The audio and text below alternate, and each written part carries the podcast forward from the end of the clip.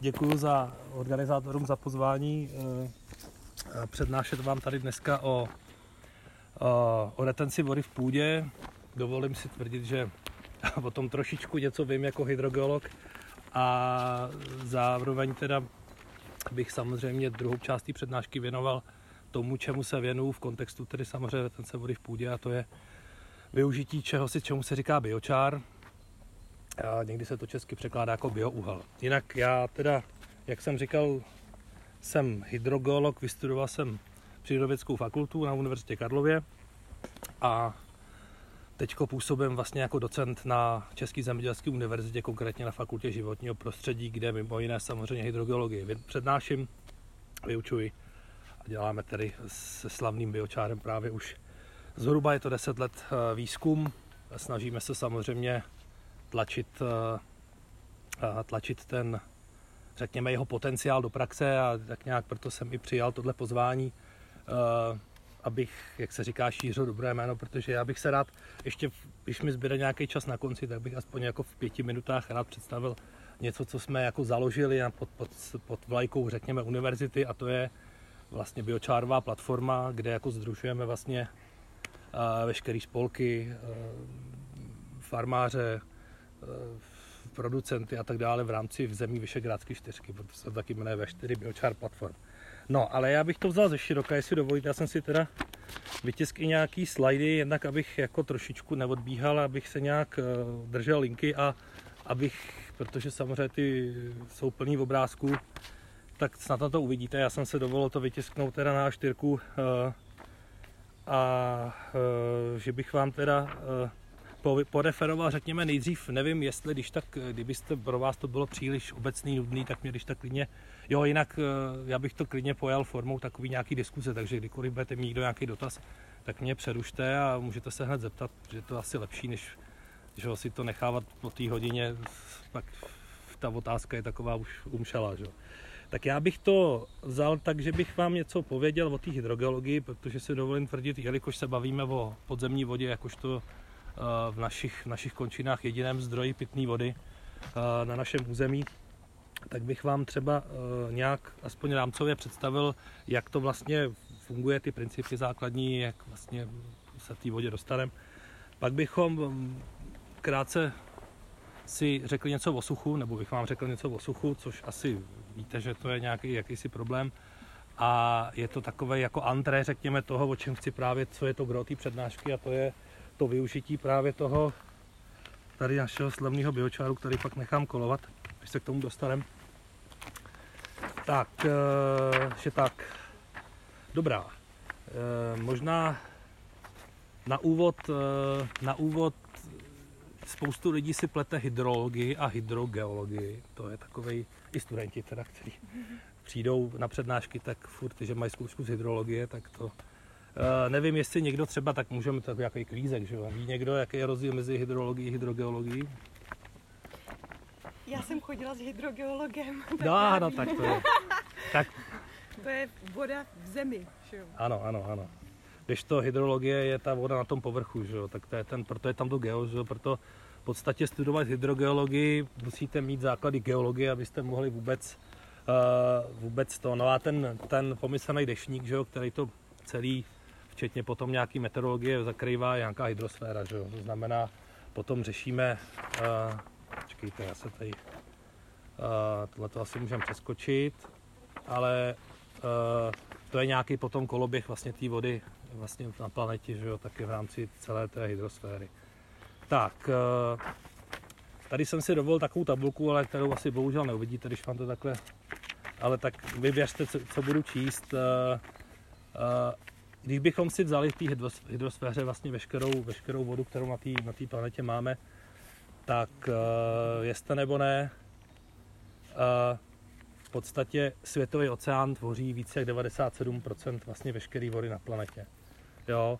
A těch v uvozovkách ubohých 2,77% je ta voda sladká, to znamená ta potenciálně, zdůraznuju, která se může jako využít jako zdroj. Zdroj, ještě taky se rozlišuje zdroj a zásoba a zdroj, takže bych správně měl říct zásoba, ne zdroj, jo, protože vždycky zdroje, určitá část té zásoby, která se dá potenciálně využívat, těžit a tak dále třeba. No a když bychom si vzali vlastně těch 2,77% jako 100%, tak ale zhruba 77, skoro 78% vody z té sladké vody tvoří co byste řekli? Nepitná. Led, povrchová voda. Mraky. Konkrétnějc, mraky ne, takový je to takový legitimnější, nebo takový, z čeho, vlastně je to vlastně ten nejzásadnější zdroj potenciálně pitné vody na našem území. A ne na našem území, a samozřejmě na planetě. A teď vám poradím, našeho území se to úplně netýká. Ledovce? Přesně tak, jsou to ledovce. Jo, 77 jsou ledovce, samozřejmě teď mám na mysli hlavně ty kontinentální ledovce jako Antarktida, že jo, a tak dále, který se nám tak jako chudáci postupně, že jo, rozpouštějí a utíkají nám, takže ono možná dneska tato tabulka už je přeci jenom nějaký rok stará, dovolím, myslím, že ji jsem použil ještě z doby svých studií, což už nějaký rok je, takže možná to procento bohužel už je trochu menší, no, výrazně asi, je už přeci jenom velká část se nám nenávratně ztratila v oceánu. No a těch zbylých zhruba 22%, řekněme, tak je právě ta voda podzemní. A to je samozřejmě, proto jsem tady dneska, abych vám o tom trošku něco řekl. A to, co jste tady vykřikovali někteří zbylí, tak to jsou všechno takový jako totálně podřadný vlastně zdroje, tvořící třeba příklad vlhkost půdy tvoří 0,8% sladké vody. Jo. Je to paradoxně asi 50krát víc je vody v půdě, než když si vezmeme vodní toky. Jo, takže vidíte, že jak moc vlastně to, že jsou povodně, nebo naopak vám vysychá řeka, jak to úzce souvisí vlastně s tou vodou v té půdě, který je vlastně 50krát víc na celý planetě. No, tak to jsou takový úvahové otázky. Pak tady mám takový graf, který asi, abych se do toho úplně nezakecal, když tak mě ukazujte nějak, jak jsem na tom s časem, abych neskončil na 15. slajdu. By těch mám asi v 60.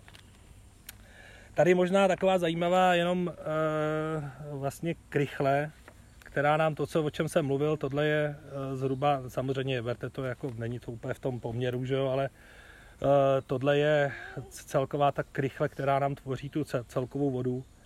A jenom pro vaši představu, je to základna zhruba 1114 km krychle. 1114. Z toho sladká je potom krychle o 327 km základna. A ta volná sladká voda, to znamená ta část, která je z ní potenciálně využitelná, tvoří nějakých 220 km potom krychly. No, koloběh jsem vám tady říkal, tady samozřejmě to asi nemusíme, to znáte z nějakých zeměpisů, že jo, tak to nemusíme tady prožívat. Hydrologická bilance, to jsem tady, možná tenhle slide jenom ukážu, protože to samozřejmě souvisí s tím suchem a tak. A to je samozřejmě faktory, nevím, jestli jste ty termíny, kdo slyšeli, samozřejmě srážky známe všichni, že jo. A řekněme, tak to je jakýsi plus do nějaký bilanční rovnice, že to znamená, jako máme nějaký uzavřený území, povodí, že jo, typicky, ale důležité je rozlišovat, jestli máme hydrologický nebo hydrogeologický povodí. Jo, to každý má svoji jinou hranici, to asi tady nebudeme nějak rozpitvávat. Každopádně máme to plus, to jsou ty srážky, to je jasný, možná nám něco přitače formou nějakého povrchového toku. A pak máme ty mínusy a to je nějaký odtok, ať už podzemní či povrchovej. A pak je něco, čemu se říká evapotranspirace. Já předpokládám, že to neslyšíte poprvé tenhle termín, že to znáte všichni, co to vlastně je. Dobře, tak namátkou. Kdo mi řekne, co je evapotranspirace? Odpařování, ano, ale je to jenom z poloviny, pravda. Je to evapotranspirace. Kdyby to byla odpařování, tak by to byla evaporace. Obsakování? Ne. Obsakování? Ne. Co je transpirace? Potvání. No, a teď co by se tak asi v té přírodě mohlo potit? Strážení. Co? Myslím, že jsou nějaké páry, které vstoupají. To? Třeba. Jo. Je to vlastně to... jak vám kytky, rostliny, veškeré tyhle vlastně spotřebovávají, že jo, vodu skrz ten kořenový vlášení a transpirujou ho vlastně do prostředí, že jo. Takže to je proto, a proto, proč je to evapotranspirace, je proto, že tyhle dva termíny v té přírodě těžko oddělíte, že jo. Když to třeba měříme, máme několik meteorologických stanic třeba, kde měříme různý právě tyhle řekněme bilance, kolísání hladiny podzemní vody a tak dále, právě již zmiňovanou retenci, tak ta evapotranspirace většinou se nějakým způsobem empiricky dopočítává, protože to samozřejmě nejde exaktně měřit, pochopitelně. Máme hektarový pole, že jo, který chceme určit, jaká je evapotranspirace, tak určíme zhruba za jakých podmínek. Samozřejmě, když ta kytka je v nějakých optimálních podmínkách vlhkostních, tak transpiruje nejvíc, že jo, pochopitelně, když začne klesat vlhkost v půdě, tak nám začne pomalu usychat a chudinka už tolik transpirovat nemůže. Že? Takže to je termín evapotranspirace, který si dovedl tvrdit, že je poměrně dost důležitý, nebo významně důležitý z hlediska právě třeba i hydrologické bilance, což právě je, nebo hydrogeologické bilance, což právě třeba je taková poměrně jednoduchá rovnice těch faktorů, kterých jsem vám tady říkal, který se vlastně jmenou plus minus a počítají se třeba proto, že máte území. Tady mimochodem se nacházíme v jednom z významných vodárenských území, že jsme v České křídové pánvi, že to nevím, jestli víte. Každopádně tady třeba nedaleko Lipchavy je zdroj vlastně pitné vody, která dokonce splňuje kritéria pojenecké vody například, takže opravdu kvalitní zdroj a vůbec celá Česká křídová pánev, řekněme Praha, sever až někam pod Drážďany a někam až směrem opravdu sem, celý tohle je Česká křídová pánev, takovýhle obrovský vlastně flák, teď nevím tu rozlohu 10, abych si nevymýšlel teď to číslo, radši vám říkat nebudu, že to nevím, ale je to právě zaplať pánbu, kde jsme, jako opravdu Česká republika díky tomuhle zdroji má docela velkou zásobárnu podzemní vody. Tak, infiltrace, samozřejmě ta souvisí se srážkou, tak to taky asi jste ten termín slyšeli, tak to jste tady někdo říkal, že jo, to je to vsakování právě, jak se vlastně rychle ta srážka, když dopadne na povrch, tak se začne vsakovat. No, pak, jo, vidíte, tady jsem přeskočil, to je ta evapotranspirace a to jsem vám teď vysvětloval, tady jsem to měl dokonce i takhle názorně ukázaný. Vidíte na to aspoň trošku? Jo, tu evaporaci právě zmiňovanou s tou transpirací. No a tadyhle jenom pro představu. Jenom pro představu, když bychom si udělali úplně primitivně nějaký jako jeho řez vertikální, jak to jako vypadá, tak s naší podzemní vodou, tak vězte, že máme nějaké půdní pásmo, přechodný a kapilární pásmo. Každopádně důležitý je, že dosáhneme čeho, co je pro hydrologii naprosto fundamentální, a to je hladina podzemní vody. Jo, to znamená místo, když uděláme vrt, kde se nám hladina ustálí, to znamená, že to vlastně místo, kde je atmosférický tlak, kde se ty tlaky vyrovnají, a dá se říct, že v podstatě pod tou hladinou podzemní vody právě máme tu saturovanou zónu, máme tu naší podzemní vodu. Je to proto, že tam máme tu volnou vodu, která se dá odčerpávat. Když to tady máme tu takzvanou zavěšenou vodu, že jo, kapilární vodu, která je tak maximálně, kterou jsou schopní třeba kytky právě odčerpávat. Tak to jenom, protože to asi tušíte, proč vám o tom říkám, je, že to souvisí samozřejmě s tou retencí, pochopitelně. Tak, propustnost, to je další samozřejmě parametr související s infiltrací. Asi jste to taky slyšeli a je to poměrně známý termín. Tak jenom, když to vztáhneme v kontextu vlastně hydrogeologie, tak je důležité rozlišovat typy propustností, protože samozřejmě máme, asi víte, že jo, různý typy hornin, když se bavíme o té geologii, a to nejjednodušší, co může být, jsou nějaké nespevněné sedimenty, nějaké písky, tak ten typ propustnosti, protože jsou mezi tím takzvané průliny, tak se nazývá průlinová. Pak to, co je nejdůležitější a to, na čem tady sedíme, to, co je někde pod náma v nějakých hlubších vrstvách, tak jsou nějaké pískovce. To víme, že je písek, který vlastně s vlivem geogenních činností vlastně zcementoval a z písku se stal pískovec, z jílu se stane jílovec nebo nějaká břidlice, že jo, to znáte, z nějakého prachu se stane slínovec. Tak to jsou ty sedimenty, tak ty spevněné sedimenty mají vlastně takzvanou jako kombinovanou puklinově průlinovou propustnost, protože z podstaty je to jako hornina, pevná, ale z té podstaty, že je tvořená vlastně těma jednotlivýma zrnkama, že jo, tak je to kombinovaná. Pak je takzvaná puklinová propustnost, typicky třeba žula, všichni znáte žulu, jak vypadá, tak tam je vlastně tím řídícím faktorem ne to, o jakou se horninu jedná, ale o to, jak ta žula je rozpukaná.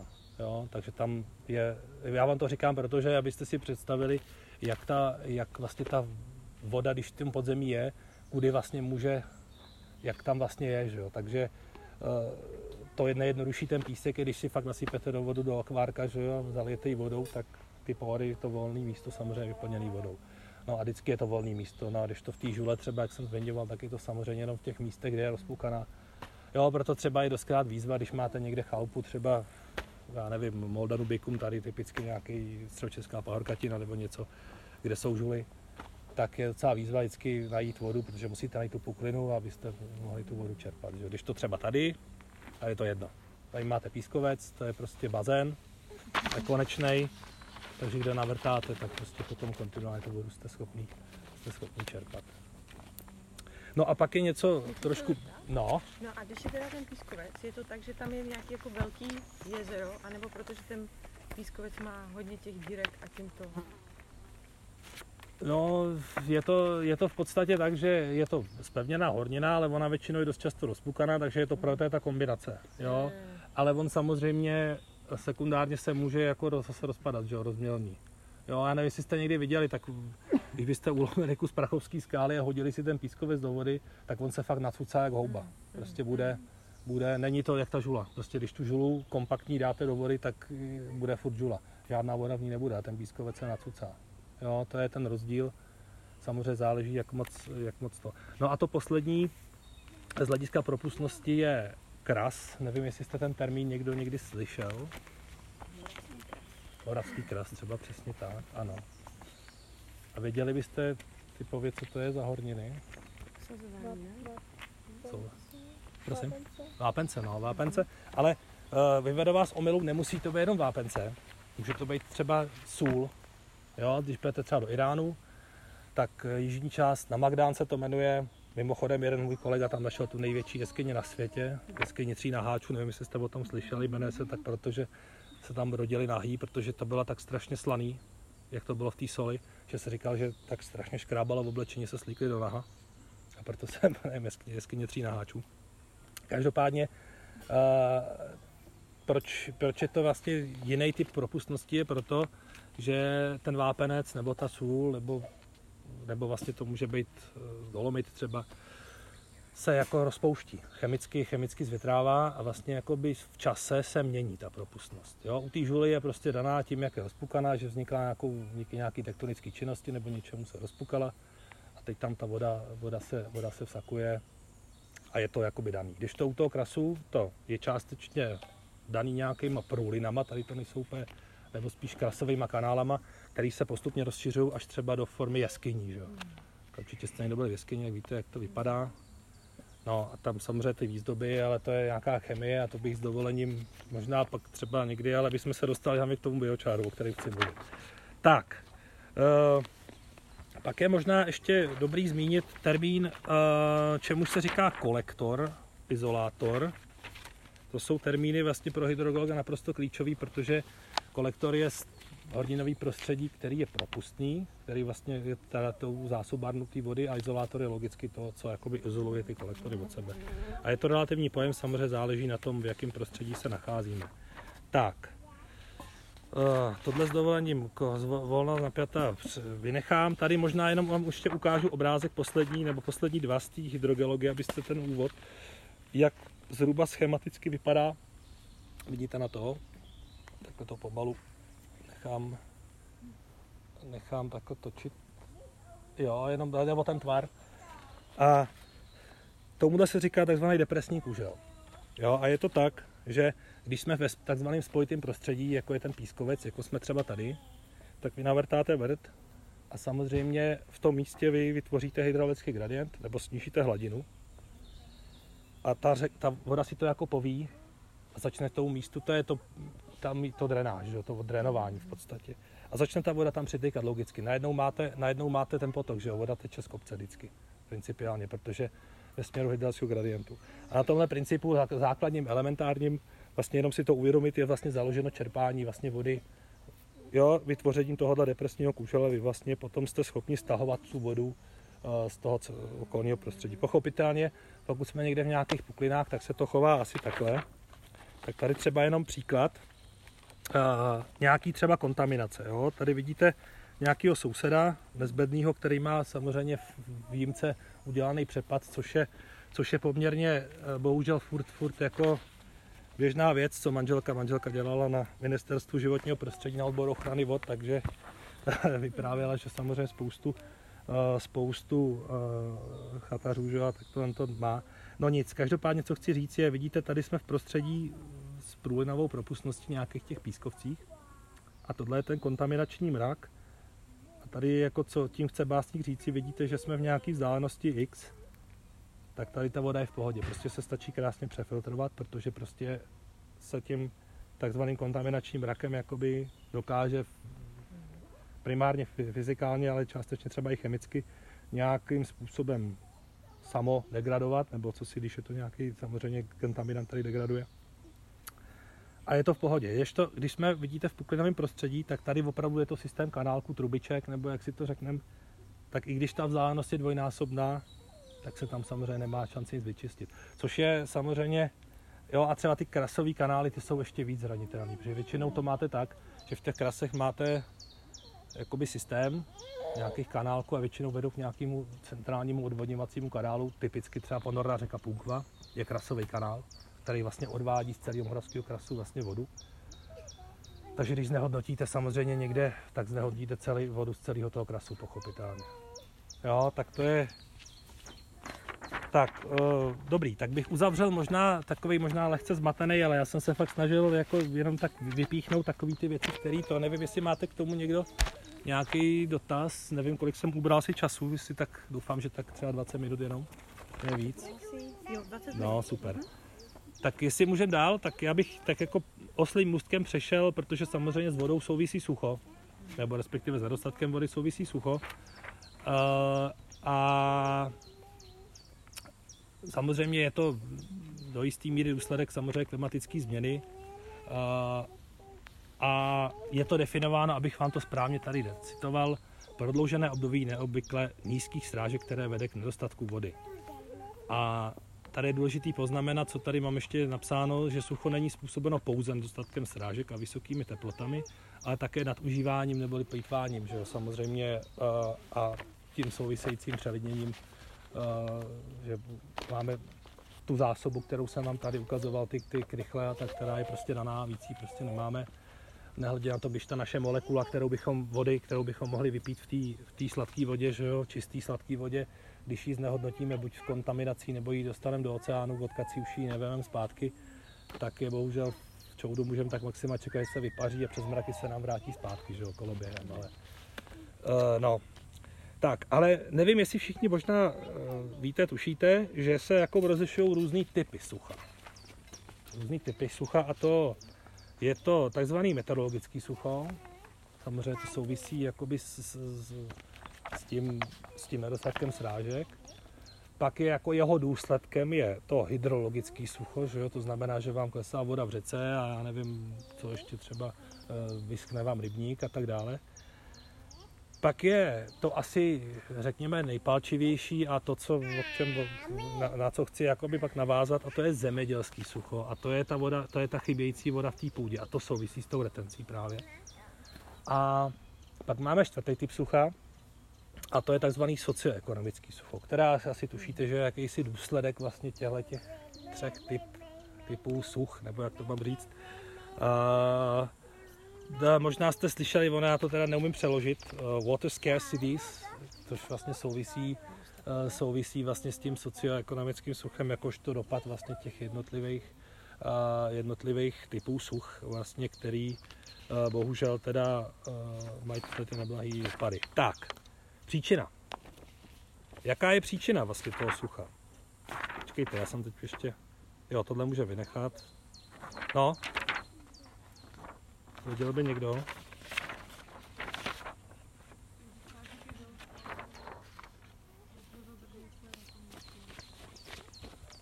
myslí, jakože jakási diverzifikace srážek třeba.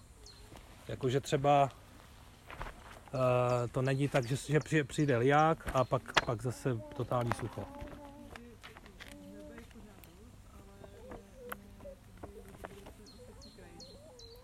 No a proč se nezadržuje v té krajině? Co si myslíte, že může být? A já už budu asi opustit paře, se obávám. Působení lidí vlastně na tu krajinu. Ne? Na ty změny, které robíme. No ale konkrétně, dobře, budeme se bavit o tom zemědělském suchu, jo? Teď to jsem zapomněl možná zmínit. No. Teď řešíme to zemědělský, kdy máme nedostatek vody v půdě. A co si myslíte? Prosím? Tak monokulturní zemědělství. To jste ale strašně už konkrétní. Teď pojďme jako úplně do obecna. Co myslíte, že je problém v té půdě? Tam bude problém v té půdě, že jo? Co říkala Denisa, tak že nejvíc vody drží ty organismy tam. V půdě, takže tam nebudou... Eroze je důsledek. Když jsou ty velký pole obdělávané těžkýma strojema, udusává se ta vrstva, taky to ovlivňuje prostě vsakování, že jo? Určitě. Ale furt ještě jako, pojďme jako odhlídnout od toho antropocénu trošku. Nebo vlastně to s tím souvisí, ale jako... No já vás nebudu tejrat. Samozřejmě je to ta snížená retenční schopnost té půdy, která jejíž příčinou je nedostatek organických hmoty. Jo, proto jsem tady dneska s tím biochárem, by the way. Já jsem si tak jako chtěl jako udělat takový antre. No. Samozřejmě, takže to, co jste tady říkali, obdělávání půd, samozřejmě eroze, důsledky, samozřejmě jasný. Prostě dneska ty zemědělci, že jo, vyrobějí minerální hnojiva, to znamená, že tam nasypou nějaký granulátky, který samozřejmě zapříčinějí to, že nám tam kukuřice nebo cokoliv vyroste. A ještě nehledě na to, že ji tam sypete 10krát po sobě, že jo.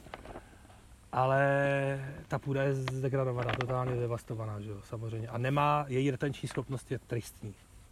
A proč mě to jako hydrogeologa tejrá o to víc, je proto, že vy tam perete ty hnojiva. Ta retenční schopnost je takhle mrzká s prominutím. A co se stane s těma zbytkama hnojiv, který se nespotřebují? Odplaví se na hladinu podzemní vody. Podívejte se dneska na mělký zdroje podzemní vody v České republice. Všechny mají problém s dusičnanama. Nenajdete jeden jediný, podle mě, který by tenhle problém neměl. A to jsou nejen dusičnany, to máte dneska pesticidy, samozřejmě další věci. Já si pamatuju svého dědu, který samozřejmě měl svoje malé hospodářství, samozřejmě, jak se říká, oral vždycky po ornici, po vrstevnici. To je ten základní ten, že jo, to znamená, dneska, když vidíte traktor, který jezdí z kopce nahoru a dolů, to jsou úplně nesmysly, pak ta eroze, že jo, pochopitelně tam děláte ty lajny, když zaprší, jak vám to odteče, když máte tyhle hrázky, co jste tady vyráběli, tak to jsou všechno, že jo, naprosto legitimní, ale hlavně civilizací po tisíce let ověřený technologie, které nevím, proč se jako znásilňujou, že jo, nějakým způsobem.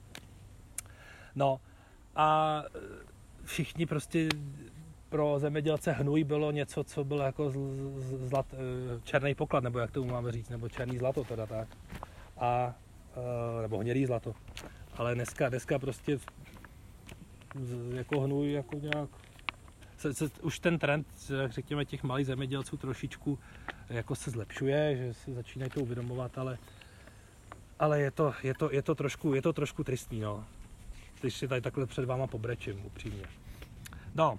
Takže to jsou samozřejmě příčiny a jako je teda, já bych, když vám to tady přečtu ty body, já jsem si tady dovolil, to je přednáška kolegy z VUMOPu, který mi to určitě odpustí, že jsem to takhle kontrol vlastní jako hodil do svých slajdů, tak je to působení eroze samozřejmě, kterou jste tady zmiňovali, zvýšená mineralizace a odvodnění závlahy, zvýšená aerace a to jsou všechno a právě to, co tady má tučně nedodávání organické hmoty do půdy, když ho cituji při intenzivním hospodaření. Jo. Tak, nevyvážené osevní postupy víceletých pícnin, tak to jste tady taky zmiňovali, výrazný pokles živočišné produkce. Samozřejmě, nemáme svoje zvířátka, že jo, které by produkovali hnůj, tak pak těžko ho můžeme dávat do půdy. No. To je pak těžký. Tak.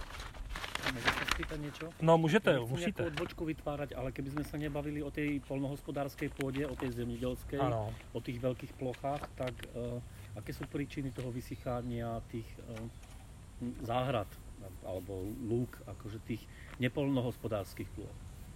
Tak tam to samozřejmě bude určitě souviset s těma druhýma typama such, jako je meteorologický, potažmo hydrologický sucho. A to, co tam kolegyně tady říkala, to, že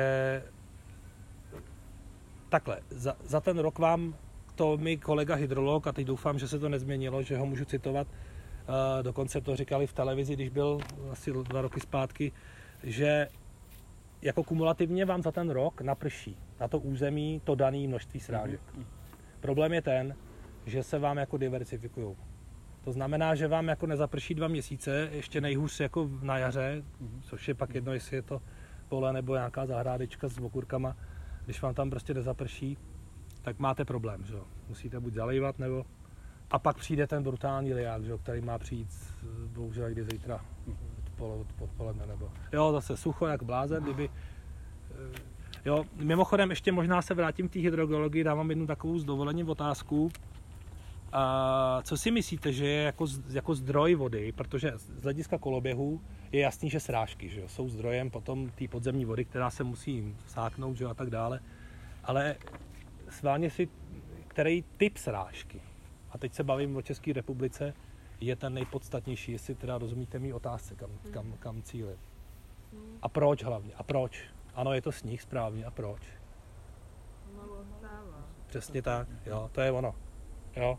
Vy máte, když máte jarní tání, tak prostě ta půda je to, a teď vám pomalu otává a veškerá ta voda z toho sněhu se vám postupně stačí vlastně vsakovat, že jo. Když vám zítra tady zaprší, já nevím kolik, 50 mm srážek, prostě 50 litrů na metr čtvereční, no tak to prostě otočí, všechno někam do řiti a je to pryč, že jo. Ještě vám to spláchne hornici, že jo, a organickou půdu, třeba tady v lese, tu hrabanku a tak.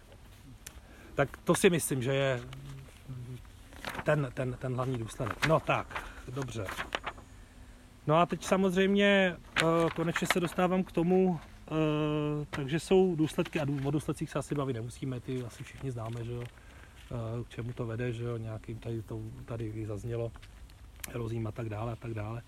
No a teď teda konečně jsem si udělal tenhle ten půlhodinový antré a ten zbytek bych se teda s dovolením věnoval tomu, čemu se teda na fakultě věnujeme, a to je právě snaha přemlouvat ty zemědělce, aby tu organickou hmotu vraceli, pokud možno. A výzkum teda samozřejmě, který na to je, tak je aplikace konkrétně formy stabilní organické hmoty. A to je právě ten náš slavný biochar, biouhel, jak chcete. A já bych vám teda o tom nějak v krátkosti povyprávěl. Možná tady mám nějaký, tohle možná teď vynechám. A jenom vám udělám takový krátký úvod. Nevím, jestli jste slyšeli termín terra preta, to je indigo. Tak to je už naši dlouholetí předci, před mnoha a mnoha lety, teď to říkám jako hádku, v Brazílii, samozřejmě narážím na Amazonii, tak tam, když přijedete, tak tam právě tato terra preta, neboli černá zem, portugalsky, je běžná. A v podstatě, co to vlastně je ten náš biochar, biouhel? Není to nic jiného než v podstatě dřevěný uhlí, že? Když to řeknu úplně obecně jednoduše. Tak když se dělali mlýřiště starý, dělalo se dřevěný uhlí, tak v podstatě to je ten způsob. My samozřejmě dneska máme technologie, kterýma jsme schopni ten biochar, jak se říká, vytunit. A to je udělat mu super povrch, aby měl prostě super sorční schopnost. Ale pořád je to něco, co vzešlo z přírody, je to nějaký odpad, že jo, biologického původu. Dokonce samozřejmě se dneska můžou pyrolyzovat, to je ten termín, to je, se ještě vrátím. Třeba staré pneumatiky, že jo, a potom pochopitelně tohle nebudete dávat do přírody, ale má to nějaký svý využití třeba v průmyslu, jo. Nahrazujete jim třeba uhlí, jo, klasický prostě uhlí se dá částečně využít. No, tak tahle terra preta teda je takovej, řekněme, prapředek tohohle biochaaru, který v té Amazonii skutečně je. A teďko já jsem tady, jak ten biochar, biouhel definovat, vidíte, že to je pevný materiál získaný tepelným rozkladem biomasy v prostředí s omezeným přístupem kyslíku. A to je právě ta pyrolýza. Jo? To znamená, že vy, když si tady vlastně uděláte oheň, ale to poleno vám nebude hořet opticky plamenem, tak vám z něj vznikne popel. Že jo? Když se budeme tepelně rozkládat, omezíte mu, to znamená, uděláte nahoře ohniště a dole to teplo bude, tak to se vám bude pyrolyzovat, protože tam není ten kyslík. Já vám tady s dovolením pošlu, možná je nastal ten čas, můžete se klidně samozřejmě dovnitř, jak ten biochar vypadá, jenom bude to špinavý, to vám jenom chci upozornit dopředu. Jsou tady 4 různý ty, jedno je nějaký nevytříděný, samozřejmě to teda ze dřeva proč, tomu se taky dostanu, pak tady nějaký vysítovaný. A dokonce, protože uvidíte sami, že to je lehká věc, nepraktická, co se týče aplikace, tak se samozřejmě snažíme s různými subjekty soukromými vyvíjet produkty, které by se daly potom samozřejmě aplikovat. Dokonce tady takový ty kozí bobky, nebo čemu to přirovnat, tak ty jsou dokonce míchány s hnojem. Tak já vám to takhle pošlu, můžete se na to podívat, jak to vypadá. Já o tom teda nějak budu nějak hovořit i dále, dokonce jsme schopni to nějak oživovat, dávat tam samozřejmě, jsou v tom třeba tady v těch mikrogranulích, co má kolega v ruce, tak jsou prostě, to je takzvaně naprogramovaný, že jsou v tom i vlastně z živiny, samozřejmě z nějakého přírodního původu se snažíme a tak dále. Tak, no a co jsou ty jeho vlastnosti jedinečný? No díky svým vlastnostem by mohl vhodným opatřením současně čelit právě globální výzvám, jako je právě sucho a eroze půdy. Proč? Protože dřevěný uhlí, organická hmota, jsme říkali, že nedostatek organické hmoty, snížená retenční schopnost. A teď vězte, že tenhle biochar, který držíte v ruce, tak jeho povrch je někde 600 metrů čtverečních na gram. Jeden gram toho biocharu má zhruba 600 čtverečních metrů povrch potenciálně. To znamená, ten je schopen poutat, teď nechci si vymýšlet, ale třeba 10násobek objemu svý objemu, tak objemu vody. Je to stabilní organická hmota. Kolegové z Německa dělali nějakou studii, odhadujou, jo, protože když dáte hnůj, klasický třeba, nebo kompost, tak vám samozřejmě po nějaký době degraduje, že nějakým způsobem se rozloží, ať už jakkoliv, tak je potřeba dodávat kontinuálně. Když tohle je záležitost, která v té, a taky je to úsledek ta terapeta, když si vememe, že jo, ty indiány před 1000 lety a je to furt černý, že jo, a nikdo už tam nic nedodával, tak to je úsledek toho, že to opravdu je stabilní materiál a minimálně odhadou nějakých 500-600 let, že to v té půdě vydrží bez nějakého úbytku, řekněme, hmotnosti, objemu, spíš hmotnosti. Ta hmotnost je taková lépe kvantifikovatelnější. Tady je nějaký schémátko, který samozřejmě reflektuje, proč se tomu věnujeme. Je samozřejmě zmírňování klimatické změny a to teď nevím, jestli jo, to se možná tady vrátím k tomu jednomu slajdu, který jsem tady měl někde trošku nelogicky dřív, a to je tenhle obrázek kolegy Johannese Lehmana, Američana, který to publikoval vlastně v časopisu Nature, to znamená, že to opravdu je jako věc už v roce 2007. Je, že já vám to možná pak, když tak pošlu, já to tady jenom popíšu takhle, že klasický, jak bych to řekl, karbon neutrální, uhlík neutrální vlastně prostředí je samozřejmě to, že vám ten strom přirozeně prostě začne tlít a díky samozřejmě oxidačním procesům se ten uhlík z toho kmenu samozřejmě zreaguje s tím kyslíkem a dostane se do atmosféry. To je naprosto přirozená věc, která tady funguje po tisíciletí samozřejmě. My bohužel produkujeme takzvaný karbon pozitivní, že samozřejmě fosilní paliva, spalování a tak dále, produkujeme CO2 a nejen CO2, ale samozřejmě další skleníkový plyn, jako typicky třeba metan. No a tenhle ten proces právě výroby biochárů vytváří karbon negativní emise. To znamená, že vy vlastně díky té pyrolýze, což je ten proces bez přístupu kyslíku, tak vy ten uhlík zachováte vlastně ve formě toho uhlí, pochopitelně. A ten s přidanou hodnotou dáváte do půdy, abyste zvyšovali retenční schopnost a podporovali nějakou, já nevím, mikrobiální aktivitu samozřejmě a tak dále, protože tam přidáváte tu organickou hmotu. Tak, Zatím o tom mluvím jak o pohádce, že jo, všechno je skvělý, dokonalý, ale má to samozřejmě všechno svý, k tomu se dostanu. A vrátím se tady k tomu, proto tady zmírňování klimatu, samozřejmě to je to zmírňování klimatické změny právě díky snížení emisí CO2. Odpadové hospodářství je naprosto legitimní, protože samozřejmě využíváme odpad. Vždycky je důležitý, aby se opravdu jednalo o odpadní biomasu nebo odpadní materiál. Abyste zemědělci nebrali, jak se říká, od huby něco, co on použije. To znamená, jestli potřebuje slámu, kterou dává jako stelivo pod dobytek, takže aby z ní vyrobil hnůj, tak mu to nemůžete to považovat za odpad.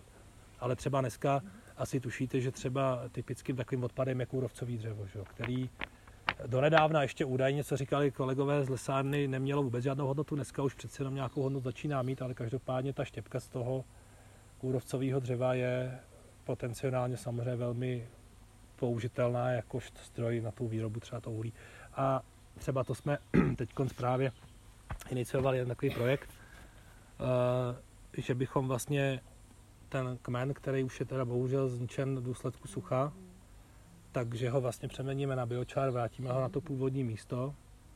Ve formě toho vlastně dřevěného uhlí zvýšíme retenční schopnost a bojujeme vlastně s tím suchem, a takže ten strop se vrátí na to místo, odkud zašel, že jo, sice bohužel už teda v této zuhelnatělé formě, ale pomůže vlastně těm svým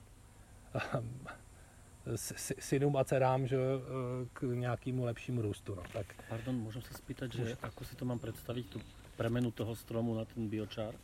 Vyrobíte štěpku, ano. Klasicky normálně, že jako se dělá energetická štěpka, a místo toho, abyste ji spalovali, tak se takzvaně pyrolyzuje. Aha. Tomu se ještě dostanu, tam mám nějaký další slide.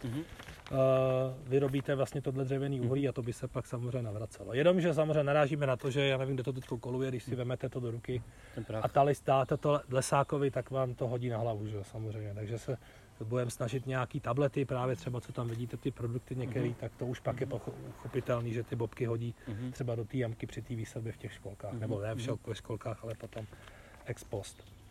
Zlepšování kvality půdy, o tom jsem tady mluvil, a ještě další věc je produkce energie. Samozřejmě při té pyrolíze se vám uvolňuje velké množství tepla, vy ho samozřejmě musíte primárně dodat, ale ten reaktor vlastně, když se bavíme o nějakým opravdu průmyslovým, ne to, že si děláte pícku doma, tak samozřejmě se dá z toho vytřískat, a teď to dovolením se o toho nebudu pouštět, to zase by musel tady být můj kolega, který tohle dělá jako technolog, elektrickou energii a samozřejmě to teplo, jo, který potom, není to perpetuum mobile.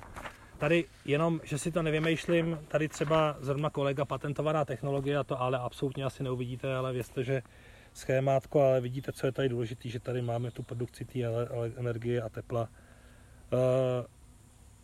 Na severu Čech ten reaktůrek nebo ten pyrolyzer stojí, je schopen vyrábět nějakých bratrů 400 tun tohoto produktu ročně, což zatím je kapka v moři, ale tak je to, jak se říká, v plenkách. V Německu třeba už ta technologie je o kousek dál, samozřejmě tam pořídíte komerčně vlastně dneska i nějakých, jenom abyste měli představu, teď jsme na nějakých zhruba 20 000 korun za tunu. Za tunu ten, jenom hustota je nějak 0,2-0,16, takže jedna tuna je nějakých 5-6 kubíků toho materiálu. Jo, takže samozřejmě to není to úplně ledná záležitost, ale možná, co by vás možná zaujalo, možná třeba, tak je samozřejmě možnost si to po domácku vyrábět, že jo, jednoduše, když to řeknu jednoduše, když vyjíte konzervu, naplníte ji biomasou, hodíte ji do ohniště a nějaký ideálně hermeticky uzavřete a zavřete, aby tam ten kyslík nešel, tak jste schopni samozřejmě ten čár z toho vyrobit taky. Pochopitelně, že ten nebude mít ty kvality, jako jsme schopní, jako je ten, co tady koluje, že jo, který má ty povrchy, o kterých jsem mluvil, ale určitě to neudělá škodu v tom potenciálním použití. Nebo něco, existuje taková... Ano, pardon. To vyrábí, teď koupil velký pozemek a dělá záhony. A dělá to tak, že má takový obří prosekovej vlastně... Tohle. Kontiky. Jo, přesně tohle. Tomu jsem se chtěl přesně teďko dostat, no. A jako funguje to, jako mi přijde, když to vám pálí, ne? On to pálí právě od lesáků, jako do smrkový větve. Ano. Já nevím, jestli záleží taky na tom dřevu, co se tam používá, ale je to jedno. Není to úplně jedno, no. Jako smrk hlavně? Jako samozřejmě úplně ta bílá čistá štěpka je ta nejlepší, ale pochopitelně, že většinou je odpadem jsou ty větve než ty kmeny, že jo, který se... od lesáků a vlastně to v tom pálí a mě přijdeš nahoře to hoří, ale říkám si, že právě jako čím hloubš jde člověk v tom jakoby tady tom konický, tak tam už by toho kyslíku nemusel být, pak to teda zaleje vodou, ano, vykydne to a jakoby... Ano, to dělá dobře. Jo, to je přesně, to kolega teď se mi vypadlo jméno, ale každopádně tohleto kontiky zařízení, co tady kolega teď zmiňoval, tak to je tam možnost, já jsem teď třeba, tohle ta větší stojí asi 20-30 tisíc teda, což je trošku už, ale jako je to poměrně velký. A nebo já jsem teď třeba koupil tchánovi, kterýho jsem od toho zbláznil, který mě tady dneska doprovázal na kole, než jsme sem jel. Tak běžte se podívat na jeho zahradu, má tam takovýhle fazole zelený. Jo, prostě koupil jsem mu takové jednodušší a prostě si větve pálí, že jo.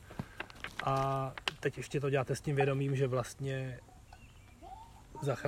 to, že pojedete autem na nákup a pak spiralizujete to, tak vlastně jste vykompenzovali, to je takový odpustek, jak bylo, že jo, jak proti tomu hůz bojoval, že jo, tak to je to takový váš odpustek, že si vyrobíte v pícce vlastně z bioodpadu vlastně uhlí, který potom můžete dát do půdy. Já si dělám srandu, ale samozřejmě takováhle, jakoby, řekněme, uchopitelná možnost existuje, protože samozřejmě ty pyrolizéry, o kterých jsem tady mluvil předtím, tak to jsou samozřejmě zařízení, které jsou někde v řádech desítek milionů korun, ale produkují takovýhle množství. No. Tak, to je... Potom jenom jako rozházení po zemi, jo?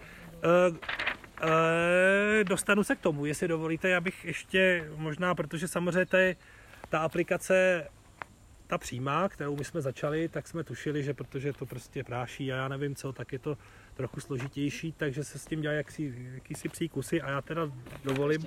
Tady k tomu kontiky. No. Mě by zajímala ta etymologie toho výrazu, nebo jako... Odkud to pochází ten způsob propálení takhle po domácku? Já nevím, jestli to nějak souvisí s tou bájnou, ne lodí, ale s tím bájným vorem, že jo, ale jako možná to nějakou souvislost má. Přiznám se, že nevím. Ale vím, že jsem na to někde, jako, že mi to samotného zarazilo, ale já teď to spíš tak jako jenom přeprodávám, jako vím, že to kolega právě vyrábí, no, ale nevím, proč se to jmenuje kontiky, přiznám se, fakt nevím. Tak, dobře. Dostaneme se teda k tomu, ještě bych tady, já jsem ty účinky tady už zmiňoval, tady možná to schémátko, o kterém jsem mluvil jenom, to jsou ty karbon neutrální, pozitivní a negativní teda ty procesy, tak to jenom samozřejmě je tady pro shrnutí, ale o tom jsem mluvil. Tam bohužel samozřejmě se pak děje něco takového jako v Amazonii dneska, nevím, jestli to vidíte.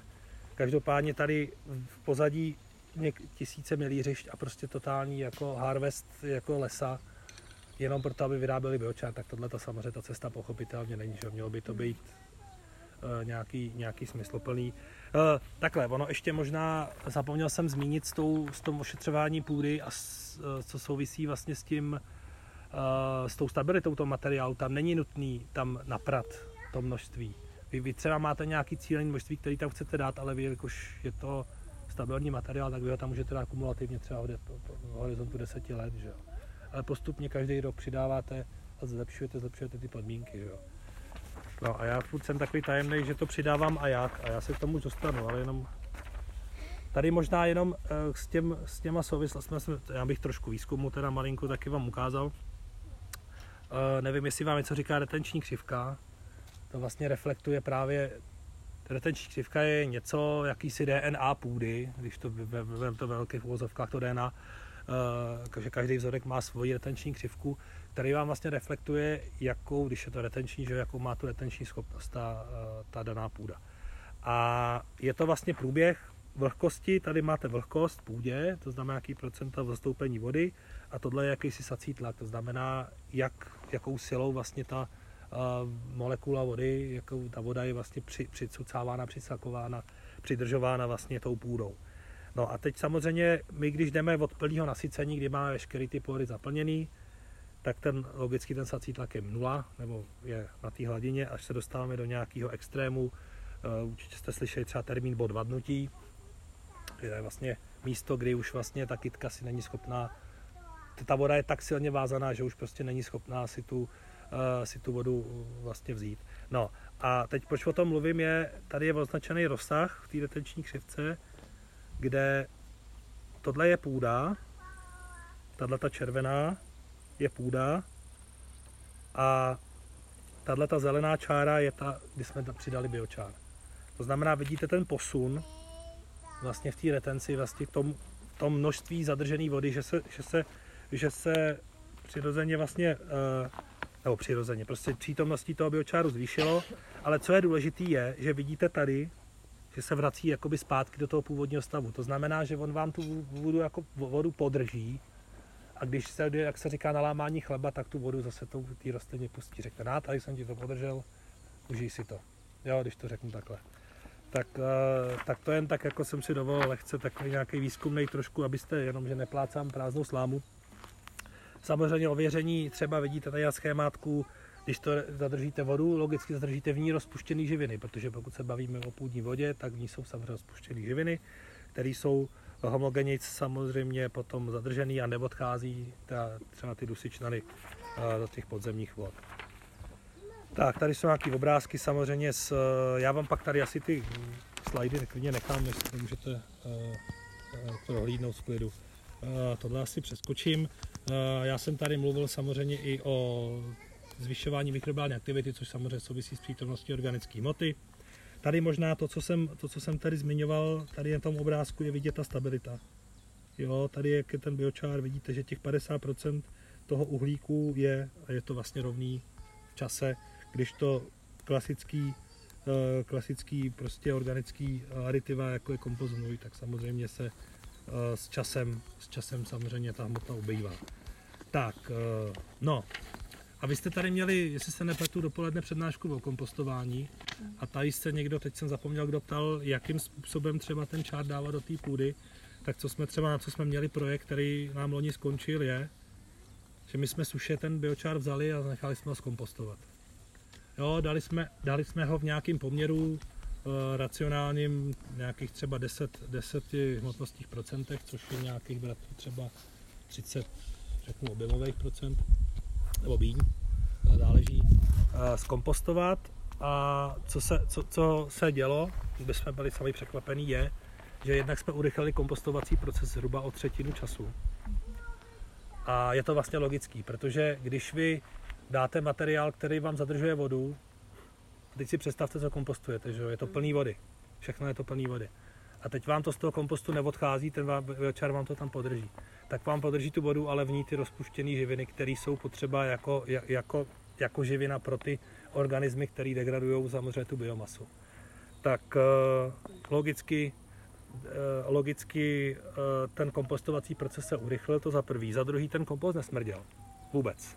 Jo, když jsme tam dali prostě třeba nějaký trochu odpad, tak to prostě nezapáchalo, protože díky té sorpční schopnosti je schopen pohlcovat i tyhle ty aromatický ty. No a tady zase trošku vědy. Měřili jsme vlhkost a vězte, že, asi to neuvidíte, ale vězte, že ten tady jenom vidíte, možná nevidíte, ale vidíte tady tu úplně černou věc a tady takový, ty jsou tam vidět ty relikty té trávy. A tohle je kompost bez, ten identický materiál. Bez biočáru tady máme 4%, tady máme 10%, ten je hotovej, tady to ještě chvilku potrvá. A s tím souvisí ta retenční schopnost, ta vlhkost, že vidíte tady v momentě, kdy logicky asi se začala ta biomasa jakoby rozpadat, tak pustila tu vodu. A když tam ten čár byl, tak vlastně ta vlhkost neubyla, zůstala stejná, když to v tom kompostu, kde ten biočár nebyl, tak prostě ta vlhkost spadla z nějakých jenom 70% třeba na 30%. Jo, když to v to...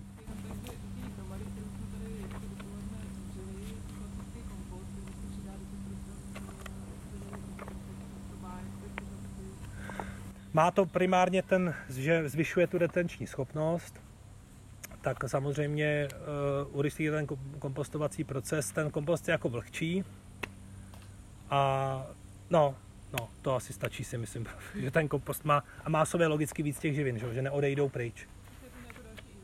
je tam další, je to tak, je to furt kompost, jenom to jsme si nechali i patentovat, ne, ale máme vlastně na to ochranu známku jako na název kompočár, který jsme teď vlastně jedné firmě jako univerzita, teda myslím, chceme jako vlastně produkt, kdybyste to někdy se zjevilo, tak jenom jakože jeden z těch producentů tady těch mikrogranulí.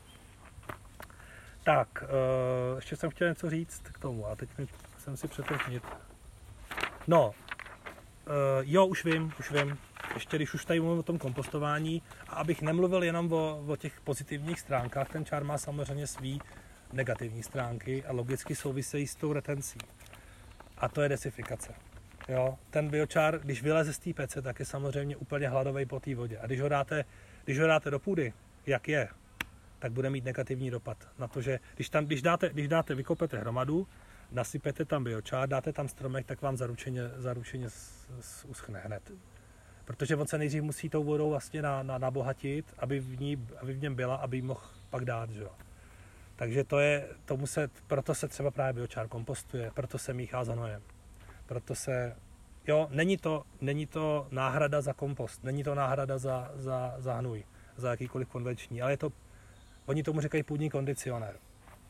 Jo, což si myslím, že je takový docela, jako exaktní výraz.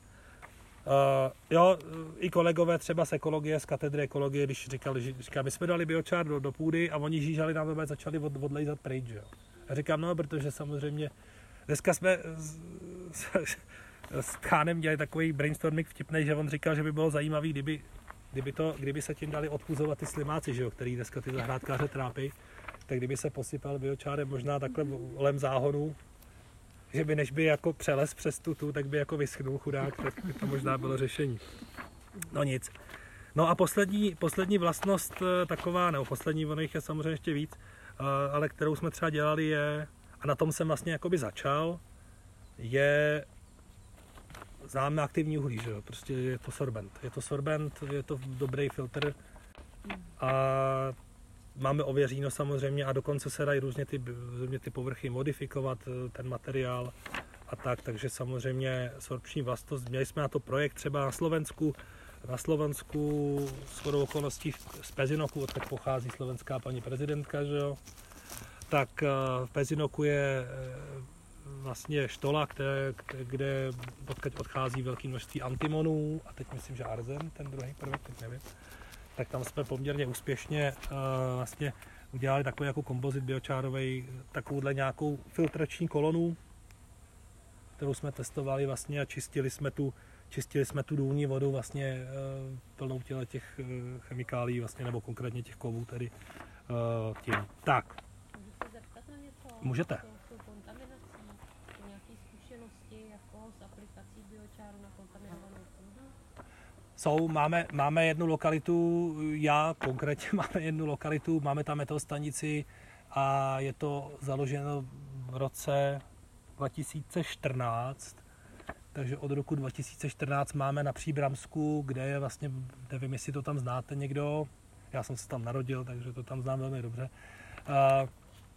Jsou Kovohutě Příbramský, kde vlastně docházelo, za komunistů víme, jak to bylo s tím environmentem, že jo, tak tam máte půdu jenom pro vaši představu obsahující třeba 5000 mg olova v jednom kile půdy. To je skoro na hranici, že byste to tam mohli těžit. Že jo, a to tam máte to olovo, pak tam máte 4000 ppm zinku, k tomu já nevím 300 ppm kadmia, že jo, a tak dále, protože samozřejmě ty kovohutě produkovaly. Takže třeba na kovy máme... Ostravsko teďkonc, my třeba teďkonc, že jste se nám to zeptala, teďkonc i komunikujeme s Vršanskou úhelnou, aplikovali jsme vlastně v rámci rekultivací, tam ne, že by to byl úplně problém s kontaminací, ale samozřejmě ta navážka, ta půda je taky degradovaná, takže samozřejmě, abychom podpořili, protože to samozřejmě nechávají zarůst, že jo, ty staré vytížené oblasti, tak vím, že s Vršanskou úhelnou spolupracujeme. Dokonce na Mostecku máme, tam je paní vinařka, která tam má na nevím, jestli to někdo je, odtamtať třeba z Mostecka, tak je v oblast Čepirohy, kde je vlastně starý lom, který je zasypaný a někdy od roku 1986, kdy tam probíhaly rekultivace, tak tam mají vysazenou révu. Pěstují tam vinnou révu a samozřejmě bohužel díky suchům teď jim tam asi 70% vlastně té révy uschlo, tak jsme tam částečně jako zkoušíme aplikovat ten kompostovaný právě biochar, protože oni dávají nové kompost konvenčně za účelem právě toho zvýšeného boje, řekněme, s tím suchem. A jinak samozřejmě máme velký projekt třeba na teďkonc na čištění vlastně těch householders. Pomožte mi někdo, tu vodu z domácností, že jo, která obsahuje tyhle ty všechny benzotriazoly, co jde z těch byček, že jo, a diklofenaky a jo, ze šampónů, z tohohle. Takže i tyhle ty organické látky, takže na to ten čár taky funguje. Ale je třeba zvláštní, není biochar jako biochar, záleží z jakého materiálu je vyrobený. Vy ho můžete různě modifikovat, upravovat, takže to není to tak úplně jednoznačně říct, tohle to použijete na tohle. Někde potřebujete ten vysoký povrch, někde naopak potřebujete nějaký jako chemické vazby, fousky prostě na povrchu, aby se ty kontaminanty jako nachytaly a tak. Takže to je jako, to si dovolím tvrdit, že by bylo asi na nějakou specializovanou další přednášku, ale asi bych vás s tím udělal, se přiznám. Tady třeba jenom obrázky potom toho použití někde v Kalifornii, že jo, víme, že Kalifornie je na tom tragicky s vodou. Takže samozřejmě v Kalifornii, ale zase tam mají skvělý vína, že jo, tak se tam snaží právě biochar dávat také do řádků, vlastně mísení kompostu vlastně s biochárem, který vidíte, že normálně vzali ty vyklučený, zapálili prostě obrovskou hromadu, něco jak to kontiky, že to nějak a odstranili popel z povrchu, sprchovali a potom smíchali a docela asi úspěšně. Tady jenom takový, já mám tady schválně obrázek, jak jsme se snažili jako prapůvodně ten biochar v surové formě jako aplikovat, tak když ten zemědělec z toho traktoru vylez, vypadal jak horník, který vylez z dolů Darkov, tak málem zabil, že jo, říkal, co to dávám do půdy. Tak jsme jako pochopili, že ta tudy cesta takhle nevede, takže má klasickým rozmetadlem, že ona minerální hnojiva. Jo, vidíte, tady mám obrázek té vinice, jak jsem o ní mluvil v tom. A vám pak taky tady v Botanické zahradě dokonce jsme, v Botanické zahradě v Praze teda jsme taky testovali, vyrobili jsme jim tenhle kompostovaný biochar, oni tam mají problém s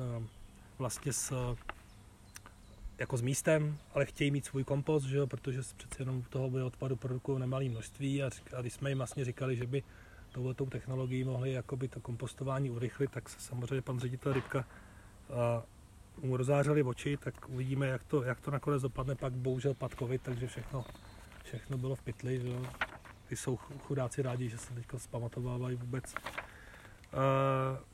Možná taková zajímavost, ještě tady mám, kolik mám ještě času? Ještě tak možná 5-10 minut. Jo, dobrý, tak to mi stačí.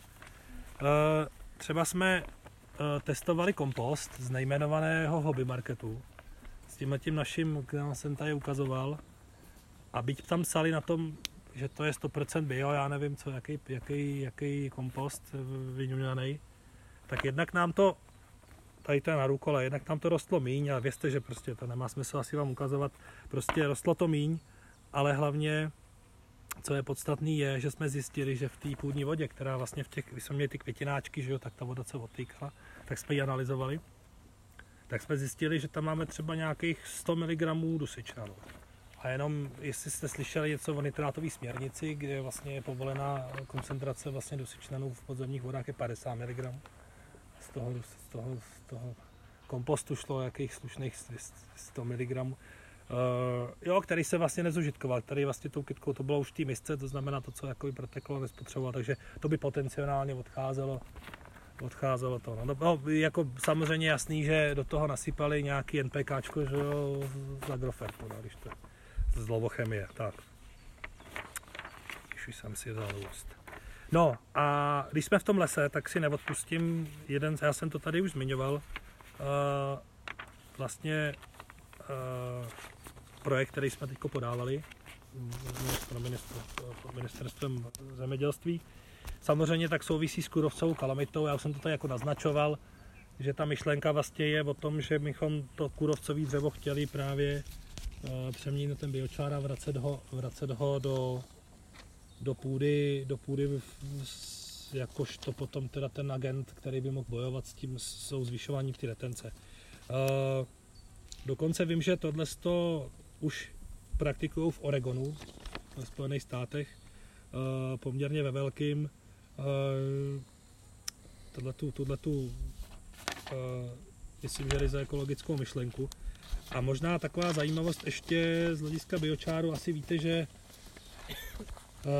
živočišný uhlí tam má, když máte třeba průjem, že? Nebo když máte nějaký prostě trávicí problémy, tak nás napadlo, že bychom to mohli vlastně zkusit z hlediska aplikace pro zvířata, ne, že bychom měli být my ty první, kteří to samozřejmě chtěli zkusit jako první, ale inspirovali jsme se a kolega úspěšně tím krmil koně.